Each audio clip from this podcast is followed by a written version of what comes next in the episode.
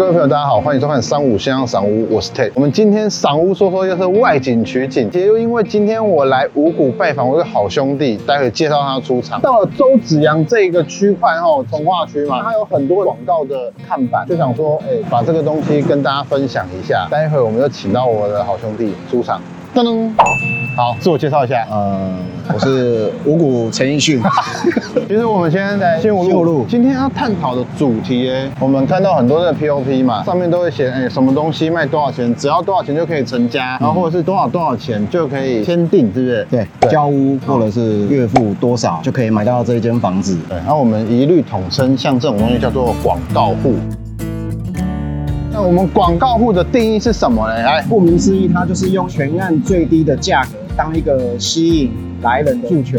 其实我们在很多的购物都会发现有这种广告，二九九起、三九九起，它其实它是里面最低的价格，会吸引进去参观购买，进而选到别的比较高单位、高价位的物品。比如说那个啦，买两到四房六八八万起，我告诉你，六八八万绝对买不到四房啊。像这样的诉求，就是要进去稍微问一下，它应该是六八八万是里面最低的价格，然后它可能是买二房，不会是四房，因为它的平数比较小一点，才会有一个最低的价。那会不会六八八还没有车位？呃，有可能广告的诉求有些它会比较模糊，因为它没有写车位令记，有些广告它会写车位令记，哦，那个是比较有良心的，它就会直接写所以说，我们广告户是不是通常就是那一栋楼，或是那一整个区域里面比较差的户别，就叫做广告户？基本上百分之九十九，其实广告户很多在卖的过程，它会定义成两个条件，一个是外在的因素，一个是内在的因素。我先讲外在的因素，一个案子里面可能它会有面向不同，会看到比较不好看的东西，比如说福地对面的建筑物的车道。高架桥。哦，对，高架桥几层楼以下，视野比较差的，这个是外在的因素，因为它没办法去改变，所以它就会用比较便宜的价格来做促销，把这个户别给促销出去。有些是因为可能有电线塔啦等等之类的，这个都是属于这个建筑物的外在不可抗的因素不可抗的因素。另外一个就是内在的因素，可能它因为建筑的外观规划，它会有某些户别是格局比较不方正的，哦哦，那个就是可以用促销的方式作为比较低的价格。对，因为格局有时候不方正规划的时候，你可能会在空间上面没有办法做出很很好的空间利用啊。或者是高楼层有一个中继水箱层的上下户，它可能会有噪音或渗水的疑虑，那可能也是做价格比较优惠的促销。低楼层二三楼管线的交汇集中处，可能人家也比较不喜欢在二三楼，光线不足啊，通风不足等等之类的。这个部分我们之前有一集叫做楼层和面向怎么挑选，那一集里面也有讲解这些部分，大家可以去看。所以说，通常广告户会设的位置就是刚刚讲那些条件，他们就很容易被拿出来作为广告户，然后他贴一个最低的价格，是一个入门的价格，吸引所有的买方看到这个价格，想说，哎，这好像是我负担得起的总价，所以我跑来。像看到那种要写整栋均一价嘞，这种呢，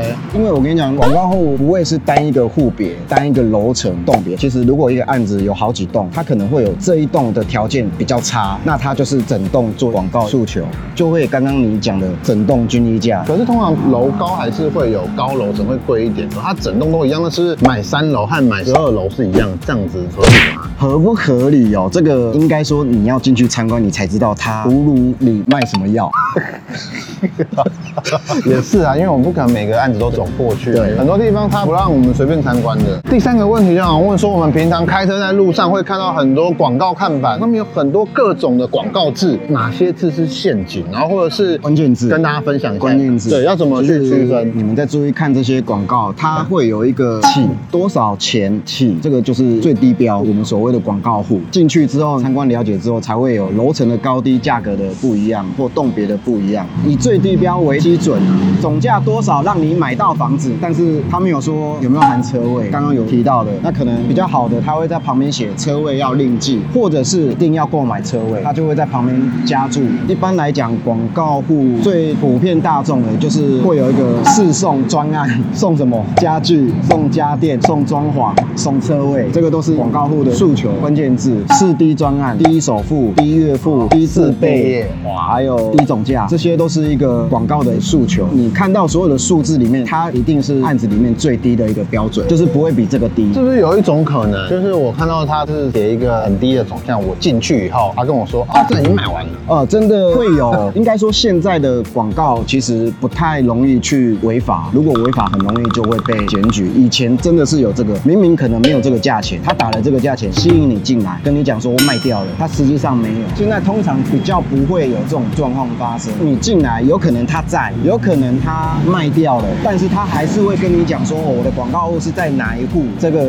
方位，会介绍你看别的楼层。那这样子讲起来的话，顺便分享一下广告户的优劣势。那现在优势有一个很简单，就是它一定是很便宜啦。广告户的优点除了便宜，它还是便宜。那广告户的贷款会不会比较好贷？或者是有些线上不是现在有推出什么零头款啊？公司贷，对，公司贷就那种，那那怎么讲？无息分期，无息分期。对，哦，这个部分的话也是跟建设公司做一个磋商。有时候广告户他有这样的需求，但是你明明挑的不是广告户，但是你可以要求他，可不可以比照广告户的要求？这个也是我们去跟买房子去跟他做一个条件的，可以啊，你可以试试看啊。也是啊，因为如果说这户可以啊，为什么那户不能啊？是这个这个概念嘛？对。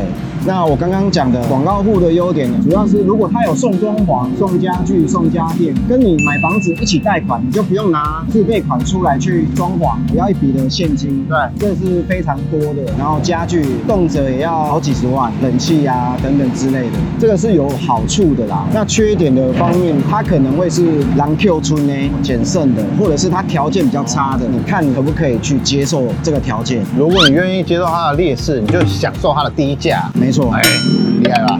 厉害。如果真的决定要买广告户了，有没有什么想要特别提醒各位粉丝朋友呢？其实第一个，我们是消费者嘛，我们一定是想要便宜再便宜。广告户打的价钱，其实你还是试着机会让他去做一个议价的动作，就是跟他杀杀看。广告户还是可以杀。另外，他如果有送一些装潢、家具、家电，问问看可不可以折总价之类的，说不定杀价的一个过程。如果他是送车位，那他车位一定是很不 OK 的。送车位 送太好了吧？它都含在总价里面啊。那送车位他会选最低楼层的，不好停的，边边角角的，这个你也要注意，看可不可以跟他试着说换个车位，不要加价。这也是你可以稍微做一个对。有些是因为便宜广告户给你，叫你一定要买车位，但是车位他给你配好特别贵，那可能一来一回你根本没有买到特别便宜，等于买得到比较差的户别，但是买到最贵的车位，对，啊反而你还有被糟蹋，当然有。再来就是刚说过广告户他的条件比较差，那现在其实小资族都是年轻夫妇来买，如果来买这些房子的话，建议家人也陪同看看，因为曾经有遇过，我买到广告户很便宜，看完都没问题，所有的风水条件我都 OK，不会 care。对，但是父母亲一看什么都 care，会会。车道上面的啦，四楼啊，对到屋角不要啊，对，就还有看出去是哪一面啊，或者是什么看到加油站啊，对对对，所以建议也是可以家人一起来看，再下决定。再来广告户的价钱，切记，如果我们不想要买广告户，那你可以在别的楼层、别的栋别用广告价的依据去出那一户的价钱作为依据，因为你可能对这个行情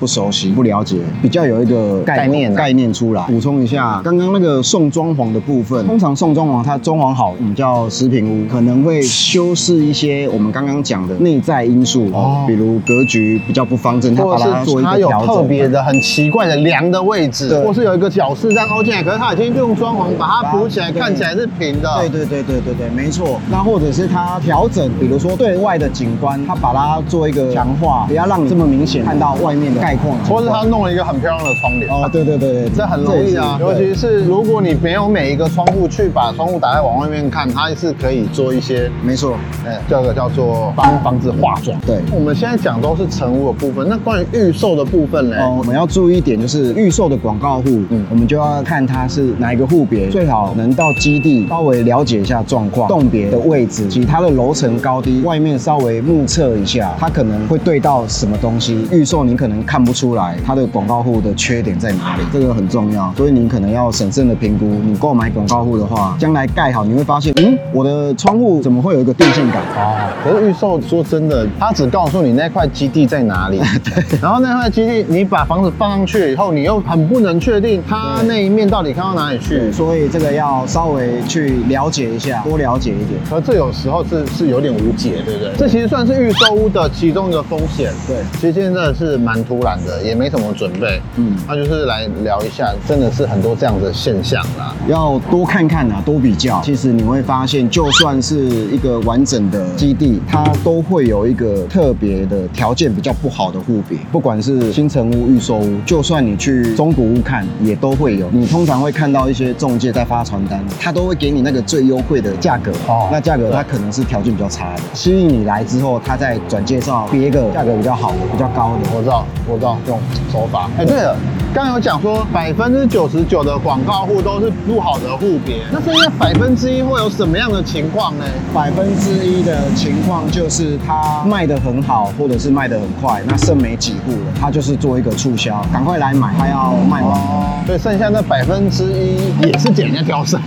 是，可是，可是说不定他剩下的户别并没有那么差，又或者是说，他没有那么多的缺点。有时候一个案子卖很好，剩下户别反而有可能是很高楼层哦，，对，有可能它会是，因为它原本的总价是高的，对不对？哎，对，常常我们会听到地主保留户，它这个也算是广告户，哦那它就会是顶楼、高楼层、视野宽阔等等之类的。这个跟大家补充一下，地主户通常地主因为跟建商合建嘛，嗯对。他会让建商先顺顺的把它对。销售掉，因为地主他可能没差啊、我卖便宜一点啊，反正我换钱是有可能。但是他可能就是说，好啊，好，那先等你建商卖完啊，哎，你那卖不错，那我比你便宜一点点卖，那我也是很快就能卖得掉，对不对？他也会这样，对因为地主不缺，或是地主有可能他也不喜欢那个房子，不喜欢房子？也有可能地主有可能不喜欢地主和建都是这样，没有，应该是说太多了，他不需要这么多房子，他要留那留些现金。对现金在身上。那他住的只要一间就好，他可能分到五啊，对，间。他有可能对，因为他地如果够大，尺寸原本够大的话，他分到很多间，一两间换现金而已啊。对或者是他可能也没什么小孩，对啊，或者是他有很多块地，最后他最后选了他住别的地方，他就把这边全部卖掉了对。，他就会托给建设公司尾售，他会留在最后最后，对因为一定要等建设公司销售完，那地主才会放出来。比较好的地主这样，也有 也有趁你卖六十万，我偏卖五十八，怎么样？哦我，对，这个比较不好。好了，那反正今天就简短的跟大家分享一下看到的这个广告户的现象。我说真的，很多广告户看到什么八百八十八万啊，七百八十万，哎，我跟你说，没那么容易买到这种价格的啦，几乎轮不到啦，应该是轮不到。基本上百分之一半一半，五十你还买得到，五十你可能买不到。那或者是你买得到，可能那户已经烂到你买得到，你也不想买。其实应该是说哦，没有卖不掉的房子，只有卖不掉的价。因为条件再差，它的低价也会促销掉啊，对你只要够便宜的时候，就会对那觉得哎 CP 值够了。哦，我补充一点，我这里我就要补充了。一般来讲，投资客最喜欢买广告户，因为我不是要自住，哦我租人家，租人家其实我的租金都一样其实。行情是一样，哦租金行都一样，情是一样对，但是我用最低价购入，哦所以这是做包租公包租婆他们最会精打细算的。哎，所以其实很多时候买不到广告户，因为才开案就被那些投资客都先包起来了。对其实现在没有什么买卖价差了啦。对可是他做包租公的话，其实是，哎如果你也是投资客，你可以这样子。最好不要。嗯，好吧，好了，那就今天简单跟大家分享广告户的这个主题。如果你有更多的资讯想要补充的，欢迎留言在底下。今天也感谢我们五谷陈奕迅。好，我们今天的播报就到这边，谢谢大家的收听。喜欢我们播报和喜欢我们节目的朋友们，记得订阅我们以及 YouTube 频道，或是加入三五先生赏屋脸书的讨论区，大家在那边可以良善的互动交流。大家再见，拜拜。